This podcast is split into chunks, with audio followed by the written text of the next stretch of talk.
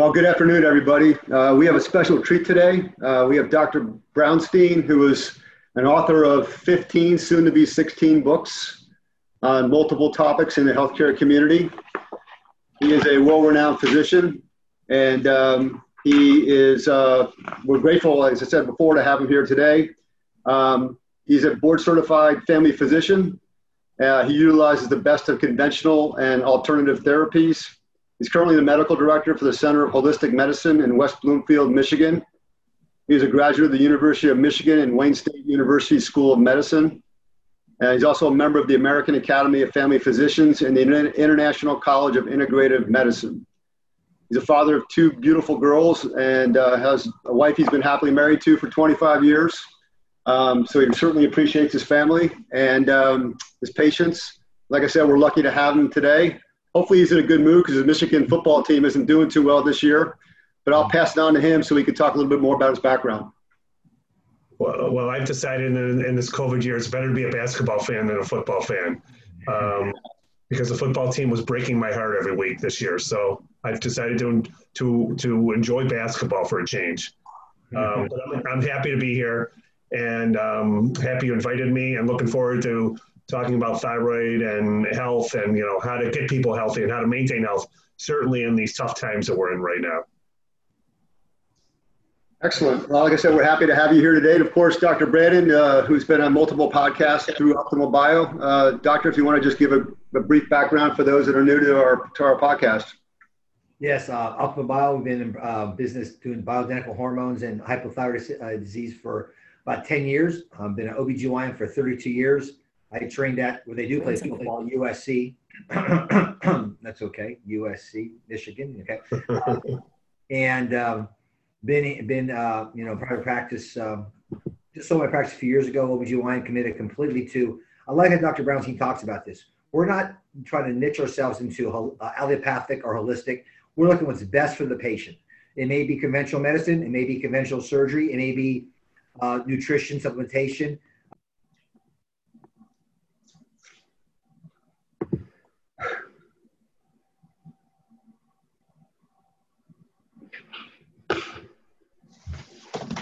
Yeah, I accidentally muted Dr. Brandon, so my apologies on that.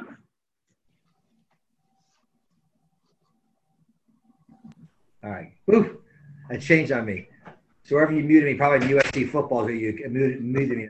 The bottom line is here, as I agree, Dr. Brownstein completely here, is we're looking at the best things of of uh, holistic um, allopathic medicine. We just want the patient to have the best opportunity to be preventive, to have a nice, healthful life. Excellent. Um, so let's talk first about the thyroid. Um, today's topic, by the way, the do's and don'ts of thyroid, heart, and COVID as it relates to preventions, treatments, etc. And um, you know, first, uh, let's, like I said, I want to delve into the thyroid. Um, so, Dr. Brownstein, can you just talk a little bit about?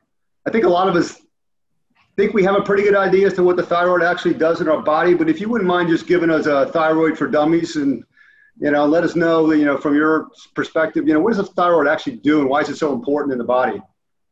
Well, the thyroid gland sits on the lower part of the neck, right about here, and it weighs about 1.5 ounces, and it produces a teaspoon of thyroid hormone for a whole year. So that teaspoon of thyroid hormone has to drive the metabolic rates and you know a whole bunch of other reactions in every single cell in the body, 365 days of the year, um, and you know, little variations in that teaspoon of production can have big effects on the body. I've been working with thyroid hormone and looking for patients for thyroid problems since the day I started doing holistic medicine. And I started with my father was my first patient, and he had a um, early history of heart disease. a first heart attack at age 40, second heart attack at 42, and over the next 20 years, when I was growing up, he he had numerous bypass, had two bypass surgeries and numerous angioplasties. And when I graduated from medical school in my residency, he was on 12 medications for cholesterol, hypertension, and heart disease. And um, he looked awful. He was pale and pasty. He was having continual angina or chest pain. He was popping nitroglycerin pills like they were candies um, to survive. And he you know, I was waiting for the phone call that he, he had died. And, you know, I was about six months into practicing conventional medicine just as I was taught it. I didn't grow up in a holistic household. I didn't know anything about holistic therapies, vitamins, minerals, bioidentical hormones. I, we went to the doctor when we were sick. We took what the doctor told us. We never questioned anything. And I went to medical school to be a doctor like that, modeled after my family doctor. And so here, here I am practicing medicine for six months and going to buy into a partnership of a family practice office uh, near where I, you know, near where I went to med school. And all of a sudden I sort of lost sleep for an unknown reason for a few nights, which was unusual for me. And I, I remember after about the third night of not sleeping well at all, I'm getting up, getting ready to go to work. My wife's getting up, getting ready to go to work. And um, I just blurred out to her, I don't want to be a doctor anymore. And, you know, we had $90,000 in student loans. That's all I wanted to do since I met her at 18 at college. And, um, um, you know, she's, she said, well, what's wrong? And I said, I don't know, but I can tell you I'm not getting my patients better. I'm just prescribing all these drugs to treat the symptoms of their problems and more drugs to treat the problems of the first drugs. And I can't do this for the next 30 or 40 years. So she said, well, what are you going to do about it? And I said, I, I can't do it. I, I'm not, I don't know right now. And she says, why don't you do another residency? And I'm like, they're all the same. They they all do the same thing. And, you know, around that time, the, the quick version of the story is a patient gave me a book, Healing with Nutrition by Jonathan Wright, who's an allopathic physician. And it was the first holistic thing I had looked at. And I opened that chapter to cardiovascular disease, that book to, to the chapter on cardiovascular disease. And I read it late into the night. I called my dad in the office the next day and said, I wanted to check a couple lab tests on you. So I checked his thyroid levels and his testosterone levels based on what I read in that book. And his thyroid levels, which the only thing the doctors had ever checked was his TSH level back then. Um, so I did his TSH level and his thyroid hormone levels um, in a more extensive workup with it. And no one had bothered to check his testosterone levels. So I get his blood work back a couple of days later, and his thyroid levels were in the reference range, but in the lower part of the reference range. And his testosterone levels were below detectable limits, you know, basically near zero. Um, I read all about the relationship between thyroid and heart disease and testosterone, low testosterone levels and heart disease. And I called my dad and I said, I want to put you on two things natural thyroid hormone and natural testosterone. And within seven days of doing that, his 20 year history, 20 plus year history of continual angina went away. He never had angina again after that. Within 30 days, when I rechecked his levels, his cholesterol level, which was in the 300s, fell below 200 without changing any of his bad habits. Most importantly, he looked better and felt better, and he went from pale and pasty to pink appearing in his face. He could do things without getting angina. I no longer thought I was going to receive a call that he died. And as soon as I saw that, I, you know, made a decision. I'm, I'm going to practice holistic medicine, even though I didn't quite know what it was back then. But I went to the partners in my practice and said, I'm going to leave. And they said, What are you going to do? And I said, I'm going to go do holistic medicine. And they said, How are you going to do that? And I'm like, I don't really know, but I'm going to figure it out as I go. And they said, Why don't you just do it here? And I said, It's not going to work in a conventional office. I need to be in an office where everyone's on the same page. And um, I just dedicated myself to it. And here I am nearly 30 years later. And so every patient that I see gets a full thyroid evaluation and a full hormonal evaluation based on my dad. And you know, when you when you really look at the thyroid um, much more thoroughly than I was taught in medical school, you do find out that it, it, it's affecting people in much greater numbers than what I thought when I was in medical school and in my training. And you know, 28 years later, you know, it's it's it's with enthusiasm, I can tell you that I'm practicing a much better form of medicine right now. That's an amazing story. How old was your dad at the time when he had all these conditions? He started at, he started at 40 with his first heart attack and 42 with a second heart attack. And by the time I uh, graduated my residency, he was about 62. And, um, you know, my whole family were just waiting for the phone call that he died. He just really looked awful at that time. And, um, you know, he still died young. He died at 70 but boy, he he had a he had a pretty good run after that, and um, it was uh, you know, he was my first patient, and you know, I've sort of modeled what I do after uh, my first patients and continued with it. A couple questions for you uh, as follow up to that. One, why do so many people have either undiagnosed or diagnosed thyroid conditions today compared to, let's say, 30 or 40 years ago? And then, two, if there are more patients out there, which there are obviously, why isn't the medical community doing more deeper testing than just simply doing one or two tests and then putting people on Synthroid?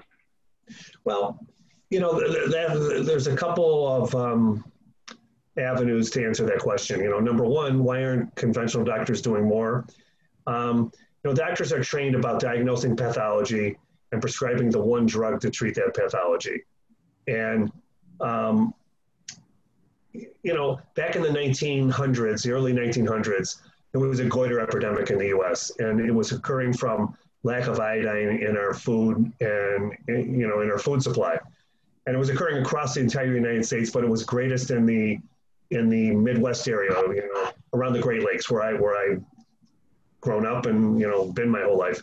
It's Michigan, Indiana, Illinois, Ohio, everything, Wisconsin, everything that um, surrounds the Great Lakes is one of the lowest iodine concentrations in their soil, and therefore the food coming from crops and from animals that depend on that soil are low in iodine. So the goiter epidemic was cured, and we can talk about that more if you want to talk about it, by putting a small amount of iodine in salt. And really, the relationship, if, if there's not a goiter sticking out of somebody's neck, doctors don't think about the thyroid as being a problem for the patient's condition. And, you know, I was taught in medical school that if you think there's a thyroid problem, um, just order a TSH level. If that TSH level, it's, it's called thyroid stimulating hormone. It comes from the pituitary gland in the brain and it's supposed to come down to the thyroid and stimulate it to make thyroid hormone for the rest of the body. If that TSH was out of the reference range, you were okay to prescribe someone thyroid hormone. However, if it's in the reference range, you weren't you weren't supposed to treat it. You know, whatever you were looking for in a patient, it wasn't from the thyroid. The pro- the big problem is the testing ranges are off kilter. The TSH reference range goes from about 0.5 um, in, in any lab today to about 4.5 However, there are studies that show that you know a TSH level over two is a problem. So I, what's happening is we're we're within the reference range for thyroid hormone testing. We're capturing a lot of people with thyroid problems, and they're being told the reference range is the normal range. That's not what the that's not what the reference range is. The mm-hmm. reference range by all labs are set by testing hundreds, if not thousands, of patients for a particular lab test, and then taking the median of all those patients, and then statistically they take one standard deviation on either side of that median and call it two standard deviations from the median, and they, that encompasses 95% of people with that lab test. So they just that's the reference range. That has nothing to do with normal. So the reference range is not optimal for thyroid testing, and, and those of us that are looking at this can attest to that. And there are studies that back us up for this. There, you know, I've written a book, uh, Overcoming Thyroid Disorders, and um, um, you know, I have I have a you know many you know hundreds of references in there. And I spend a long time talking about this. And when I lecture to doctors, you know, I make a point of you know discussing. You can't just rely on the reference ranges because too many we have too many sick people in the United States. The reference range encompasses a lot of them. So, doctor, you know, in the old days before the TSH test, which came out in the 1970s, early 1970s, doctors would make a diagnosis of thyroid uh, hypothyroidism or an underactive thyroid by clinically doing a, an exam, talking to people, and palpating their thyroid. And they didn't have the TSH test at that point, and they would clinically treat people with small amounts of thyroid hormone and then watch for how they responded.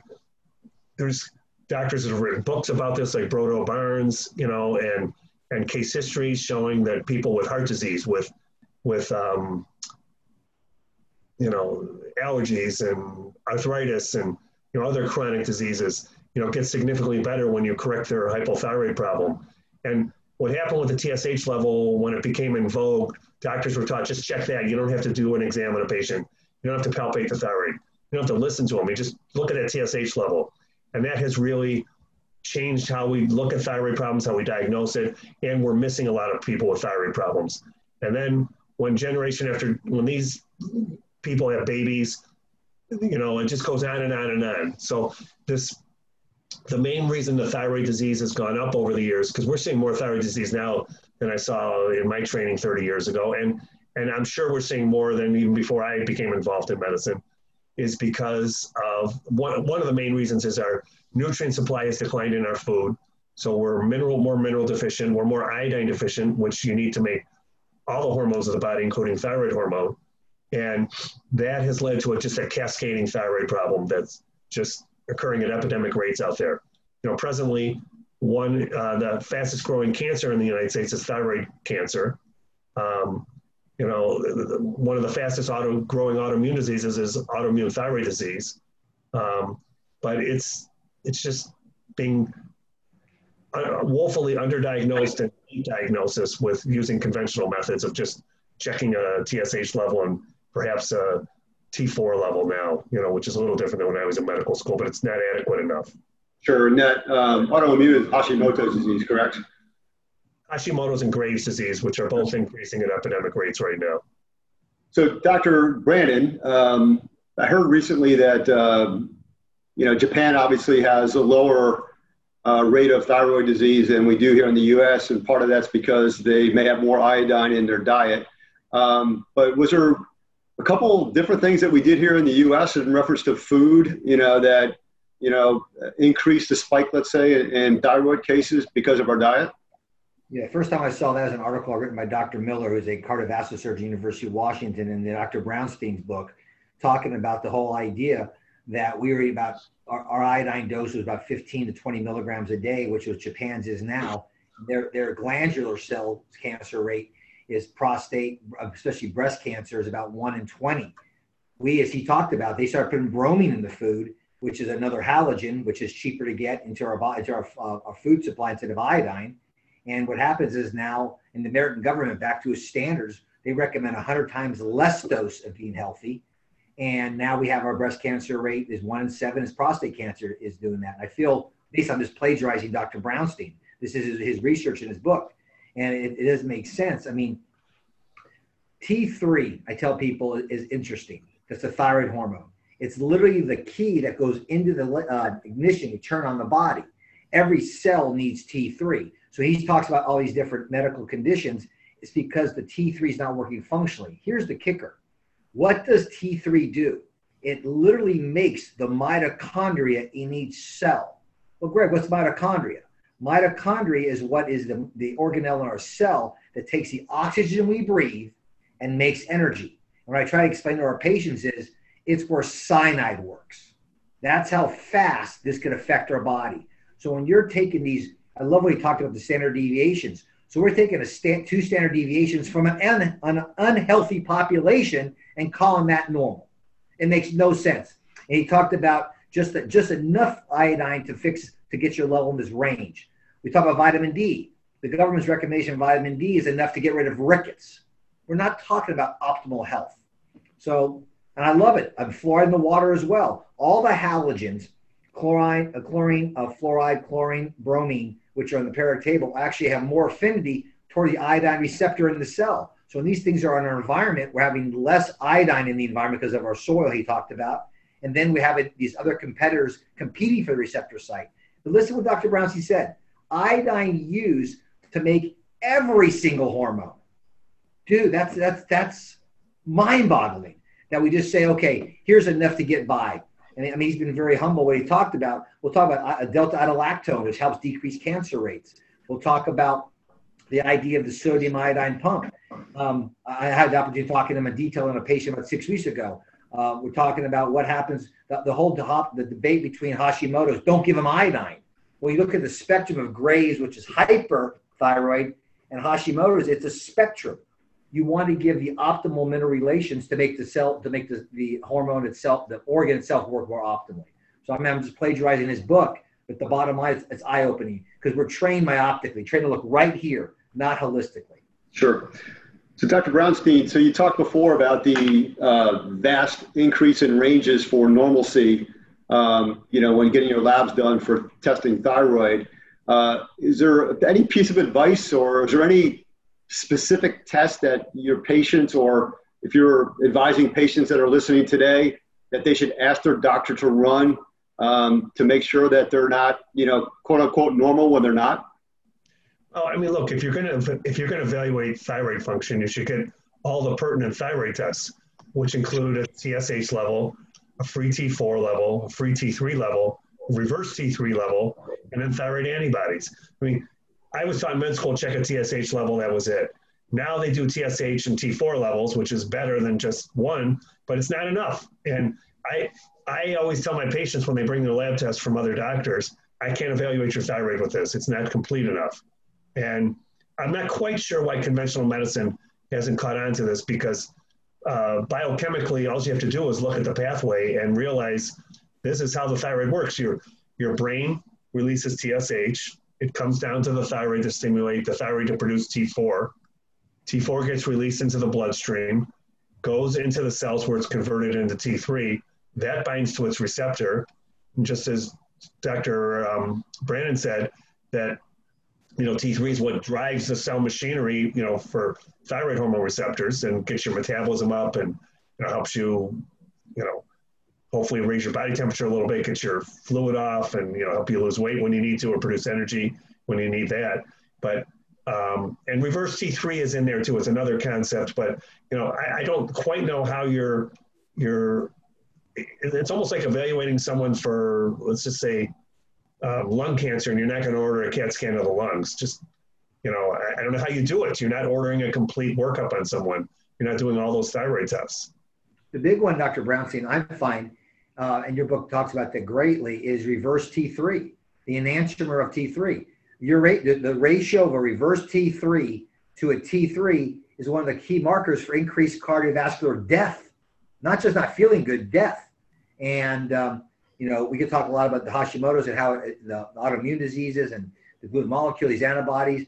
So there's ways of preventing this, at, not prevent, but decreasing the the damage. Uh, Dr. Houston, uh, you know, you, I'm sure you know him in, uh, in all the conferences. He talks about there's three pathophysiologies that attack us. Doesn't matter what the cause, doesn't matter what the disease is. Vascular injury, uh, inflammation, and immune response. So everything we're looking for is how can our body decrease those events and or take the supplements that will actually help make your, your membrane stronger fish oil not attack cholesterol um, all these kind of aspects. So um, I, I, think we're just trained i think penicillin ruined it right? Penicillin one weapon one target bacterial cell wall then find the target. When vitamin d affects 10% of our genome uh, t- uh, t3 affects every cell in the body. It, it's it, your body's much smarter to do what it needs to do if it's given the right supplementation and the right hormone basis. You know, you're, you're, you're right on the reverse T3. I always, when I lecture to doctors, I tell them the King Solomon of the thyroid test is reverse T3. If you're ever confused, because some of the tests are confusing. Some of the levels say you need a little more thyroid hormone, some say they need less. So what do you do in that position? You know, after, you know, of course, evaluating the patient, talking to them, doing an exam. But you know, that reverse T3 level is really one of the most important tests. And what's what's interesting is when patients will go to certain labs to do blood tests, especially hospital labs, they won't even do a reverse T3. They just say there's no clinical significance of the test. There's no clinical significance if you don't do the test. That's what's true. And if you do the test, there's huge clinical significance if you look at the results and correlate it with the patient. And I find that reverse T3 essential to evaluating thyroid function. Dr. Brown, I have a question for you. I had a, a, a patient, uh, a, ner- a, doctor started chastising me for giving high dose iodine. And you and I spoke personally about this. And Hashimoto's don't give iodine. So the organ that's getting bombarded uh, needs iodine, but don't give it to heal it. So can you walk us through this fallacy of Hashimoto's and iodine and why iodine at the levels you recommend are crucial? So I, I get criticized because I wrote a chapter in my thyroid book, you know, about Hashimoto's disease or autoimmune thyroid disease, which includes Hashimoto's. And in that chapter, I make the point that these autoimmune diseases are caused by iodine deficiency. Um, and it's, it's iodine deficiency that sets the stage for these diseases to occur. So a lot of, you know, conventional doctors, a lot of holistic doctors, uh, the, you know, we, we've been taught in, in our professional schools that um, iodine deficiency is a thing of the past. Um, that you know, we fix that with iodized salt, and you don't need any more iodine. If you put more iodine in somebody, you're going to cause or worsen um, any thyroid disorder, particularly autoimmune thyroid disorder like Hashimoto's disease. Now, you know, I, I give a two-hour lecture on just this topic, and it, it, it, all goes back to some early studies from Mayo Clinic in the 1950s. But the the I can I can make this argument go away with just stating one simple fact, and and, I, and I, well, I'll, I'll make you, Dr. Brandon, state the fact. So over the last 40 years, has autoimmune thyroid diseases gone up or down across the United States? Up tremendously. So, so they've gone up epidemically over the last 40 years.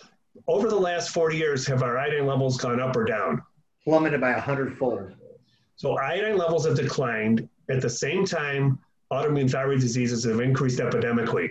That's a negative correlation. Now, we're, we're taught in school that, you know, just because there's a positive association doesn't equal causation, but a negative correlation disproves causation of something. So at the same time iodine levels have fallen, Hashimoto's disease and Graves' disease have gone up epidemically. That in itself disproves the whole idea that iodine is causing those illnesses, period. Um, so my experience has been that, you know, I, I, treat people with both Graves and Hashimoto's with iodine. First, I check their levels. They're always low for people who have this illness, unless they've read my book and they're taking it coming in to see me. Right. Um, but the, um, you know, I discuss this more in my iodine book than my thyroid book, but um, when you treat people, you know, the treatment of Graves' disease with iodine has been written about for over 50 years. That was the treatment of choice from or, uh, 1970 and earlier. And there's case histories in the 19 early 20th century of doctors successfully treating Graves' disease with it. When, once Hashimoto's was discovered, um, there became a fear of using iodine and you're going to cause Hashimoto's to worsen. But, you know, look, we've already tried that over the last 40 or 50 years by lowering not intentionally, but our because of our food supply and because, as you mentioned, our toxic halide exposure and iodine levels have dramatically fallen in our in our diets over the last 40 years.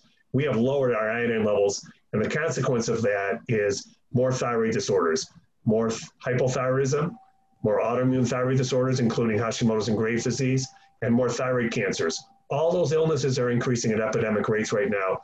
At the same time, iodine levels have been falling. So in my iodine book, you know, I make a long chapter point of, of stating that you know these illnesses are best treated with iodine, and I've got 30 years experience with it. Have I seen iodine not help people with illnesses? Sure. I, you know, there's no one cure for everybody, but it's few and far between. Um, I've seen people get allergies to iodine. I've seen people have negative effects to iodine. These are blue moon type days in my practice. We, you know, I just don't see it. Um, what I see is people coming in in a Graves crisis or, you know, having terrible Hashimoto's disease. You get their hormones balanced, you get their diet cleaned up, um, you get their minerals, re, you know, resituated, and these autoimmune inflammatory problems settle down and sometimes go away. Um, that's, you know, I got two daughters um, who I diagnosed. Well, actually, my wife diagnosed them with Hashimoto's disease because I wasn't seeing it. You know, we're, we're at dinner we're, my girls are a year apart, and they were about 12 and 11. And we're at dinner one night. My wife says, You know, do you think they got thyroid problems? And I look up from my plate and I said to her, and I sort of hit myself in the forehead. I'm like, You know, I do this all day, but I guess I can't see it when I get home. My kids were complaining of headaches. They were cold all the time. They were tired all the time. They looked pale. And I never bothered to check their blood tests in years. Um, so I checked their levels, and they both got Hashimoto's disease. So I treat them with my protocol. You know, we we I figure out they're gluten sensitive, and gluten gluten causes problems with autoimmune th- thyroid disease, and the gluten antibodies cross react with with uh, thyroid hormone. I mean thyroid uh, tissue receptors. So um, I found gluten antibodies in my kids, and you know we we clean that out of the diet you know, had them up their iodine dose. And I, you know, when I lecture, I go through these labs of my kids over the years. And um, my one daughter, Haley, has no signs of Hashimoto's disease anymore. Um, my other daughter, Jessie, minimal, very low levels of thyroid antibodies, where she was had antibodies in the 500s and 700s going into this. They're barely above the reference range right now. So I, you know, it's you know their their their story has been repeated over and over and over in my practice. Yeah, I have six daughters, and I've been told the same thing when I come home. And um, and so yes, and I have uh, a question: Where do you see, yes. or do you see a place for low dose naltrexone with uh, positive antibodies in hypothyroid disease? Wait a minute, I'm still stuck stuck on six daughters. How many bathrooms did you have? And one boy. So I had well seven. So we have Jody. We had uh, we have five bathrooms, I think four. I don't know. You must have went through a lot of water in that household. Um, uh, my girls, yeah, they, they, they actually, my, my, six girls are easier than my one boy, but that's a whole nother story. um, I can attest to that. low dose naltrexone. Um, you know, I've used low dose naltrexone on and off in my practice. I get frustrated with it because I find you got to treat a lot of people. It's very safe. I really don't find problems with it. I just don't find it helps the vast majority I put on it, and I get frustrated with it. And I would say, you know, I get a maybe a five or ten percent response rate with it, and so on the other hand, I get a 95 to 90 percent unresponse rate with it. When it helps, it really does help, and it's low dose naltrexone is a naltrexone is used for opiate um, toxicity, and it blocks the opiate receptors in the brain. So, you know, if someone's uh, EMS is called and they're passed out from using too many painkillers, sometimes I'll give them a shot of naltrexone to try and revive them. So you can you can use real low dose naltrexone, which has been found in some people to help them with autoimmune disorders and take away some of the inflammation they're having. So I've used it. I just don't find it incredibly helpful for I'm the same. I, I, find it in the number with high antibody numbers, but uh, and, because it is help modulate immune response. But the high the higher iodine dose, I didn't hit the higher iodine dose. The optimal iodine actually helps actually bypass that because the key again is to give the thyroid what it needs. Can you spend a moment on delta iodolactone? Because it sounds crazy that our body, if given enough iodine, can actually make a molecule that can decrease cancer. It sounds insane. So this has been found in the breast tissue. It's been found in the ovaries, and it's been found. Um, remnants of it have been found in the thyroid gland. And so, you know, I, I go through a long discussion of this in my um, um, iodine book, um, and the delta iodolactone is a is a lactose lactone's a lipid. Iodolactone's a lipid, and it's produced in the glandular tissues of the body. And if you give enough iodine, you can iodinate this lipid.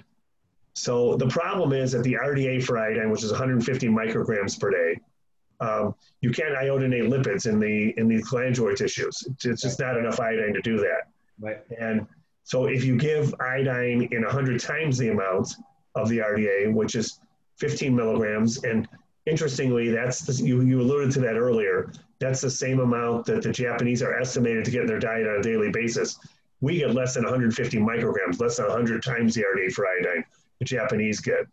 And so, you know, the, the, the theory is that, you know, why are the Japanese men and women on mainland Japan have way lower breast cancer, prostate cancer, thyroid cancer than we do here?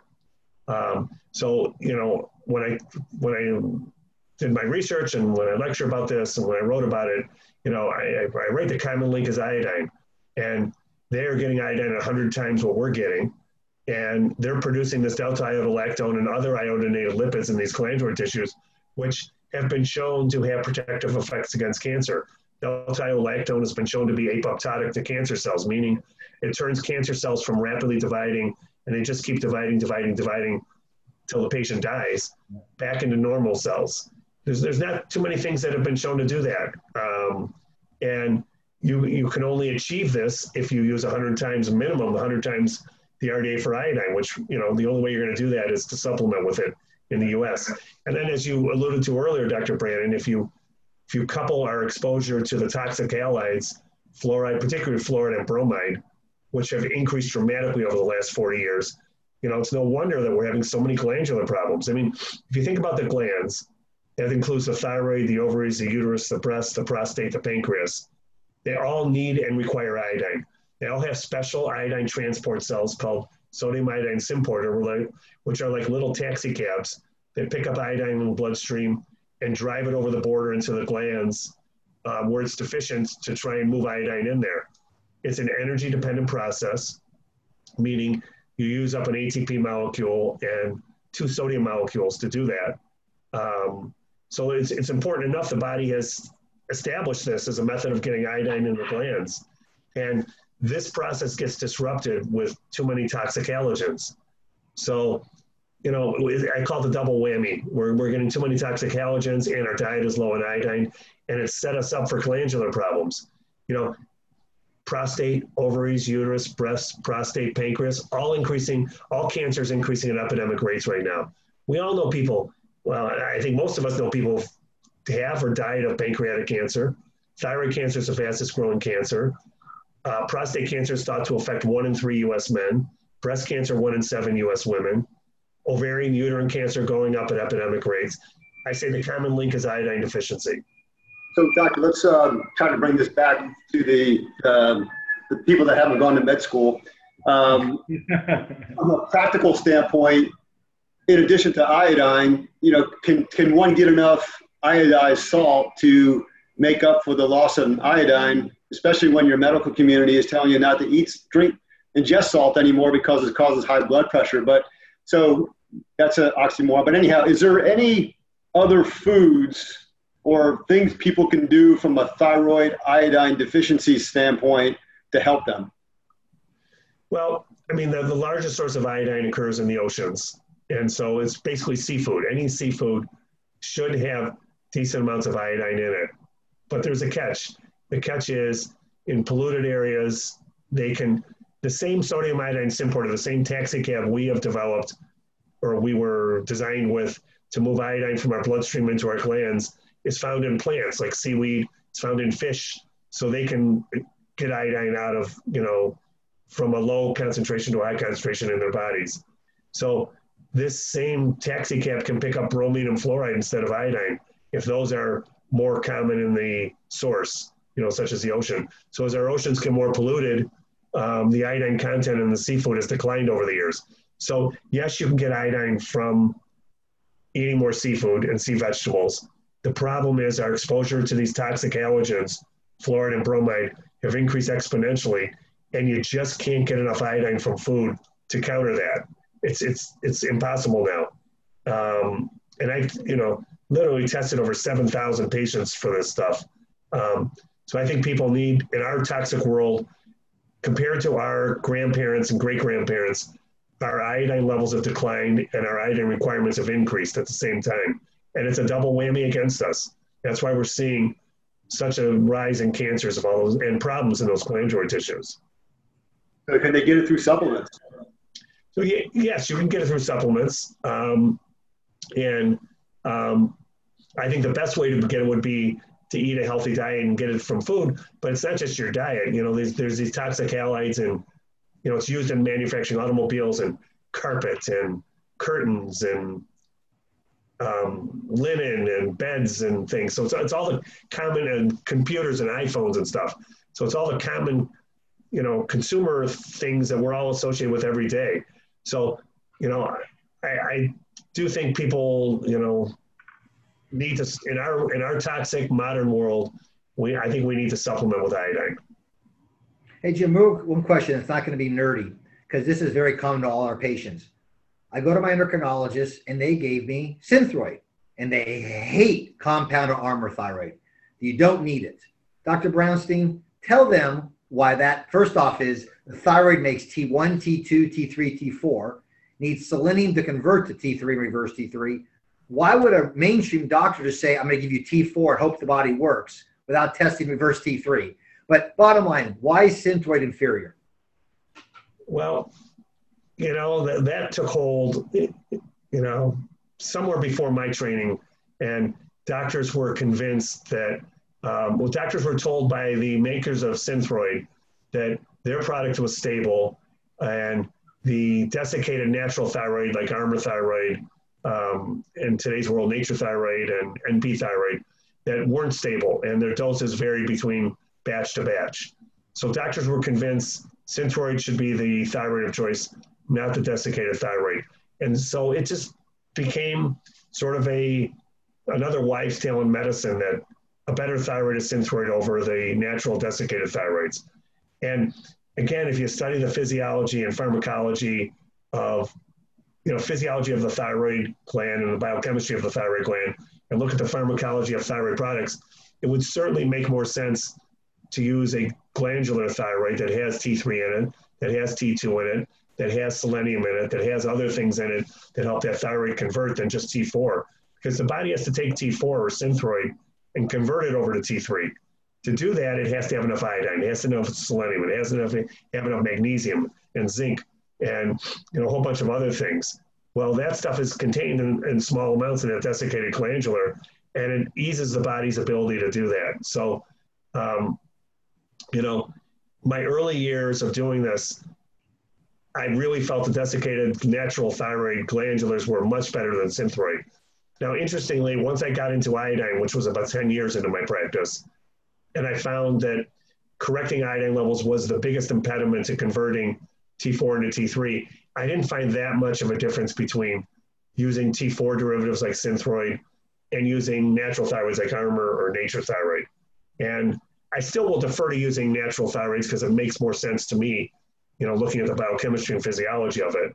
Um, but I think more importantly, it's, it's better to get iodine levels situated. Okay.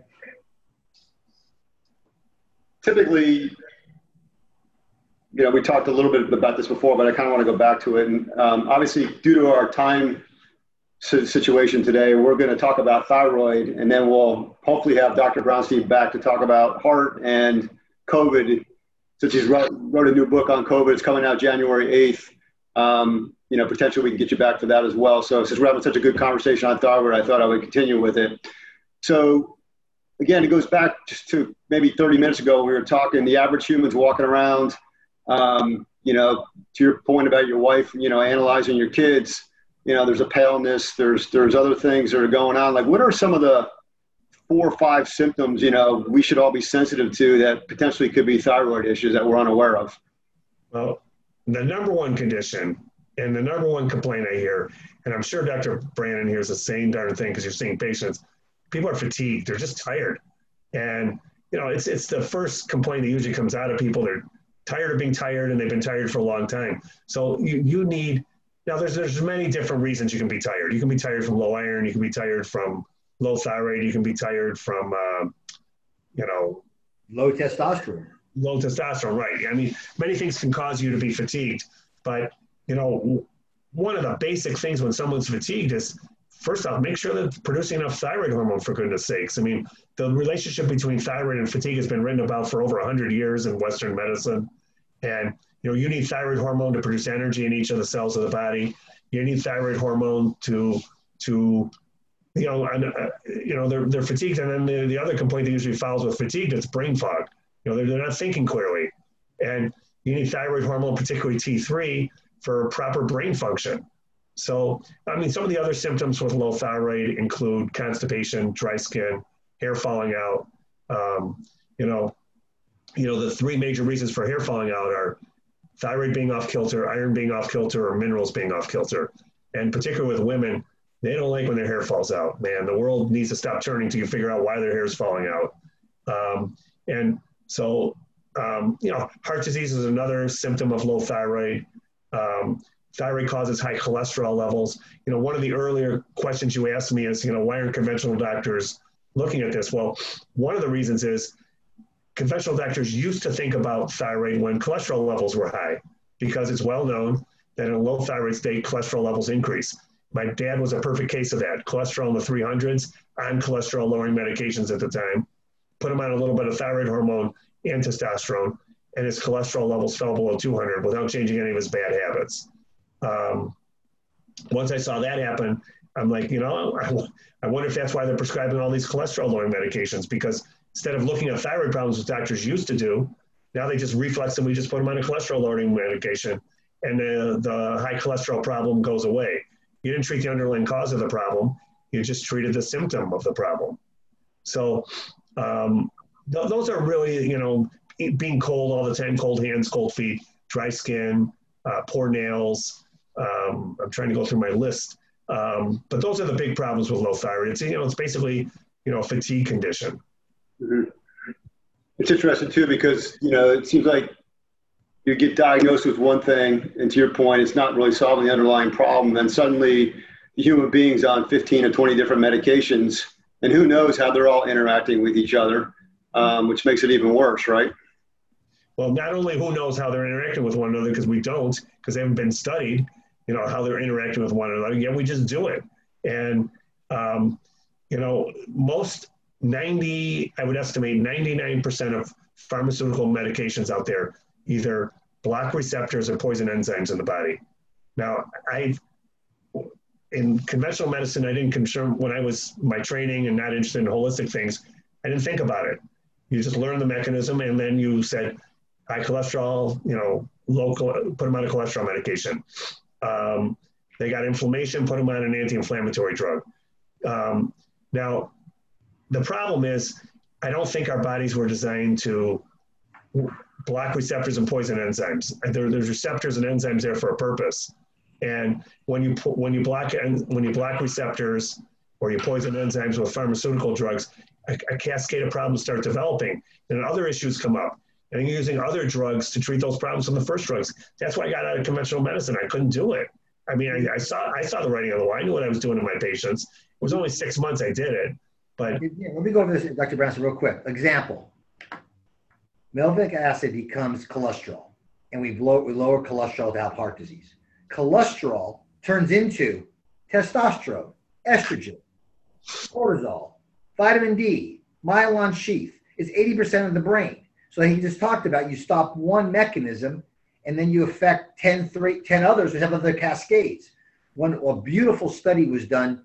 As the lar- it was in uh, nutrition and metabolism in, in 19, 2015 in Japan. So the largest series ever done, I think 26,000 people. They looked at the cause of death, just overall mortality. And they looked at overall mortality. The higher one's LDL was, and the higher, again, it's Japan, which is funny with the iodine, and the higher the LDL and the higher total, total cholesterol, the lower cause of death of all causes. They found for every 39 points of cholesterol that increases 39 milligrams uh, nanograms per deciliter for every 39 up, the cause of death decreased 12%. Cholesterol is the first molecule for our immune system. It acts like a picture like a big amoeba grabbing something. It's certain thing, and now we know more from history of, of, of heart disease we're studying. It's not HDL's good, LDL's bad. It's oxidized cholesterol, and more importantly, it's particle numbers. And that's a whole different process.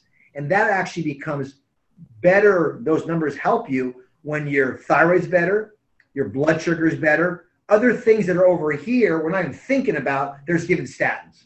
And statins increases cognitive, cause dementia, cognitive problems. So it's just, it's, I, I thought you said cascade, because the cascade, like giving vitamin D, can have a lot of things at the same time. It's blocking a certain enzyme, like natural progesterone binds the receptor for 30 days. Provera binds for over six months. So it turns the whole cascade off. No, you're, you're 100% right. And, you know, look, there are a bunch of studies that show higher cholesterol levels. People have better brain function when they get older. Cholesterol is an anti-inflammatory agent. Um, it's protective, as you said, for the for the uh, nerve cells of the body. You know, one of the worst things you do for older people is drop their cholesterol levels down by poisoning the enzyme that statins do. Um, it's why they're associated with so many side effects. Yep. You know, if you look at the biochemistry of these drugs, I'm not quite certain why you'd want to prescribe them in the first place. I, I know rhabdomyolysis by definition is when it's 10% of this certain protein, Jim, that goes up and the muscle dissolves. Anything tenfold over is considered a bad disease and possibly lethal. In the insert for statins, it says it's between three and ninefold increase, and that's okay. But 10 is going to kill you but three to nine is okay. And that's the muscle pain. So, so it's a, people say they take their statins, they have muscle pain. That's what this is. So again, we're, I'm not, I'm no genius. I don't write books like Dr. Brownstein, but just common sense. The biochemistry just explodes with common sense when your body has the right minerals, the right nutrients, the right sleep, the right exercise, the right supplements. Your body can do a lot of things. Yeah, well, we're designed pretty darn well. Um, if we can give it to, we get, I would say we're designed well if we give it the raw materials. Our, our maker did a good job. You know, we're just not doing such a good job with it. And, uh, you know, COVID will be next talk, but, you know, the, the reason COVID has hit us so hard is we're, we're not doing a good job here. I mean, you know, it's, it's clear we, we, we spend more on our healthcare, more on our gross national product than any other country, any other Western country out there. And we have horrible health outcomes. It's, it's a disaster. We spend so much on pharmaceuticals and we're sicker than everybody else out there. You know, we definitely need a new paradigm. It's clearly not working. I think Dr. Brownstein, I think this started with um, two famous chemists, Pasteur, believed in germ theory, Guy Béchamp, a famous, uh, you know, world famous organic chemist, said, no, it's the immune system. Well, he was poo-pooed and laughed at by the establishment. You don't even read him in history anymore. But Pasteur made the first smallpox vaccine, and the germ theory is actually not debatable anymore. I think COVID is going to expose that because vitamin D protect the dendritic cells, vitamin C, uh, vitamin A, zinc, uh, the quercetins, the, the uh, elderberries show how our body can beat its zinc goes to the thymus gland to make cell mediated response to kill the things you've been doing for COVID for nine months. I agree. So I'm anxious to talk about COVID. So hopefully in another month we get you back. Um, uh, and we can hopefully sell a lot of copies of your book and, uh, at that time as well. Um, but to conclude today, you know, if you had to give five takeaways to the audience today uh, as it relates to thyroid or overall health or what have you, Dr. Brandon, you'll go first. Um, can you give us some advice? Some five simple things that, that people should be looking to do or doing to do uh, to help them, especially in this holiday season. Well, number one, Jim, I, I believe um, knowledge is power.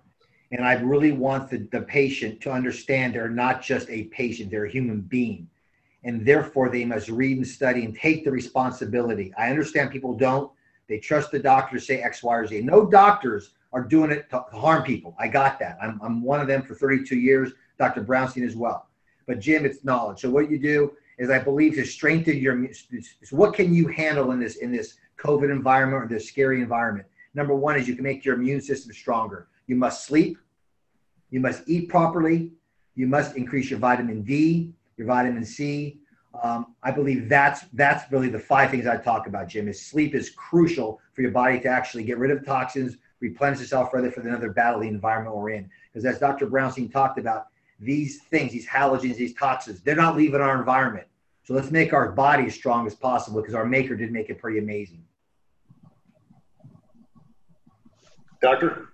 Yeah, I would agree. I mean, look, if you want just a few takeaways, um, I agree with Dr. Brand's first comment. You know, the reason I started writing books was to educate my patients so they can, number one, see my or think about my thought process, and so they can educate themselves and make the right decisions. You know, the the now the I always tell the patients, you know, our relationship once we establish it is you're driving the car, I'm just on the side of the street yelling, go left, go right, go straight.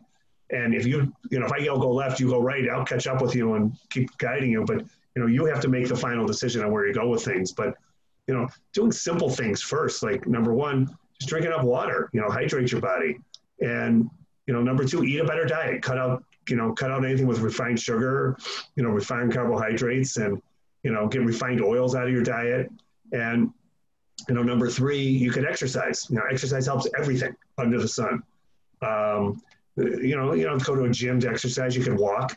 You know, and I, I guess in today's world, I hate to have to say this, but if you're going to exercise, perhaps consider exercising without a mask on, because um, I don't think that's the greatest thing in the world. Um, but you know, th- those are just just you know, and, and I, I guess you know, after practice after doing this work for close to 30 years, I guess my fifth, I think I'm up to four things there. My fifth thing would be, you know, get your iodine level situated. It's really the biggest bang for the buck I've seen in my practice over the years, supplement wise, has been with iodine. Um, I've never seen a single nutrient work in more people than iodine. I've never seen it provide more dramatic positive results.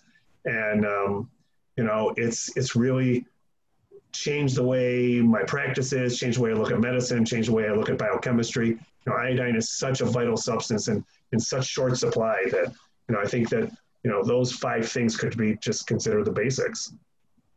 Excellent. I did get a couple text questions. So um, if I could just uh, ask you a few questions and then we'll go ahead and, and conclude. Number one, can uh, this person is asking, is there a test to measure iodine, a lab test? Sure, there is. Um, so iodine is, you can measure iodine in the blood, you can measure iodine in the urine. Um, the the best way to do it is through the urine, and you know, it, if a doctor is iodine literate, they'll know how to order the right test for it. Now, most doctors don't. Um, measuring iodine in the blood is not a great idea, um, especially if you're taking iodine. There's there's no reference ranges for that. But in the urine, if you're not taking iodine, you can do a spot urine iodine, which is just measuring iodine whenever. And if you're taking iodine, then there's a test called an iodine loading test that I helped work on and, and, and develop with doc, my mentor in iodine, Dr. Abraham. And it's where you take 50 milligrams of iodine, you collect 24 hours of urine, and you look at how much iodine you excrete, and there and you subtract the numbers from 50 milligrams, whatever you excrete, and then you figure out how much the body's hanging on to. And from that resulting number, you can decide how deficient somebody is with iodine. Um, but really, the best way to, to measure iodine levels is a therapeutic trial of iodine. Um, it, it, it beats any lab tests, including the urine testing out there. What's a therapeutic? So if, if patients have if patients have symptoms and, and you know a spot urine iodine is low, you know, put them on iodine, see how they do. You know, I, I, don't see iodine causing problems in people, but I, I, mean, look, I don't think iodine should be used by everybody because you go to a doctor who's knowledgeable about it, who can help guide you. And, um, you know, iodine should be part of a holistic treatment regimen, though, is along with diet and vitamins and minerals and detox and, you know, hor- balancing hormones and stuff. It's, it's, it's best when used as part of that regimen versus using it as a sole, you know, standalone therapy. Okay, and the last question. Um, when do patients come to see both of you? Is it after they've not been satisfied with their provider and they're still feeling tired and have symptoms? Or do you get people coming to you right away now? You know, for this, there's there's a, three groups of patients that see me. For a heterosexual male, it's after he has his heart attack or something happens to him. Um, you know, men are like um, I don't know, like uh, Scooby Doo dogs. They just kind of move mosey along until something happens, and then they want it fixed after something happens. So I used to see patients at the beginning of this after something happened, and um, you know now I see a lot of patients are much more knowledgeable with the internet, and they're looking for you know there's two groups of patients. One are just looking for better health, and the second are they're they're they're not satisfied with what they're being told by their conventional doctors, or they're certainly not satisfied by the drug therapies they're prescribed and they're not happy with how they're feeling. So, you know, I mean, the, the, the, Dr. Brandon put it great. The, the best thing patients can do is, you know, educate themselves, you know, educate themselves how the body works. And if you think the body works better by poisoning the enzymes and blocking receptors, there's a lot of pharmaceutical drugs for you. I happen to think that we should be supporting the body's immune system and some, you know, getting the right minerals and vitamins and, and, and, you know, right food and, you know, water and the right kind of salt and, you know, stuff like that, and um, and the body can really you know do pretty wonderful things you know when you supply it with the raw materials it needs. Yeah, Jim, uh, at Optimal Bio, it's uh, it's a couple. It's it's the patients that are looking for a different answer because they're not getting it from their doctor. They're hearing they're hearing this, Jim. I, you're in the normal range. But why do I feel like crap? You're in the normal range. That's the most common. But funny is that the symptoms is I'm tired of being tired. But I think they're look. I think that the people that are coming to us are the first person isn't one who is trying to be self-educated, and then they become the biggest proponent because with their response, they're telling their friends. So it is, hey, we found this new restaurant that listens to us and orders yeah. correctly. And I think that's how it's going. But the ones that come initially, Jim, I believe it's they're educating themselves, looking for something because what they're hearing is not changing, and their body's not lying to them. Excellent. So last thing, Dr. Brownstein, I'm going to let you do a quick plug for your new book. I know it's coming out on January 8th. You want to tell us a little bit about it? Well, um, I can't know, wait to read it. I got uh, this will be my 16th book. It's called uh, uh, Holistic Approach to Viruses. And, um, you know, I've been treating COVID since the beginning. It, it, came to Michigan in early March, and we were one of the hot spots along with New York and um, Massachusetts and New Jersey. And, you know, it was scary times at the beginning. You know, we didn't know what was going to happen, but we kept our office open, and we had been using a particular therapy of, uh, uh, of vitamins and nebulizing hydrogen peroxide and iodine, and then IVs of vitamin C and hydrogen peroxide and ozone for close to this 28 years. And for people who had flu-like illnesses, we've been treating them with this protocol with varying tweaks as we learn new things. Um, and people, our patients who get the flu and flu-like illnesses aren't hospitalized, they aren't dying, they aren't having pneumonia um, at anywhere near reported rates over these years. So when COVID was coming, you know, I meeting with my staff and I told them, hey, I can't guarantee you we got this covered, but as far as I, my reading the tea leaves, I don't see why our patients aren't going to do well with this, just as they've done well with every other influenza-like illness. And you know, when COVID started, we started treating our patients that way. We were going outside in March in Michigan giving them IVs in their car in the snow. And, you know, lo and behold, you know, we, look, I was as scared as anyone else. I got asthma. I got a 60 degree scoliotic curve and I no immunoglobulin A. I'm the worst person to get one of these terrible viral illnesses. Um, but what we found was our patients who got sick with these illnesses, um, you know, we got them better on the therapies we were doing. I wrote up a study of 107 patients, got it peer reviewed and published. And, you know, that's what I wrote the book about. And, you know, my, my, my treatment of these COVID patients. And it's still, you know, in Michigan in, um, what are we, December now, you know, COVID is just, you know, we got a lot of cases of it. Um, and we're treating a lot of patients with, and they're still doing better. And, you know, it's it's the therapies work. So that's what you know I wrote really wrote that book on. And then I wrote the book describing why it works. You know, what's the literature behind it? What's the science behind it?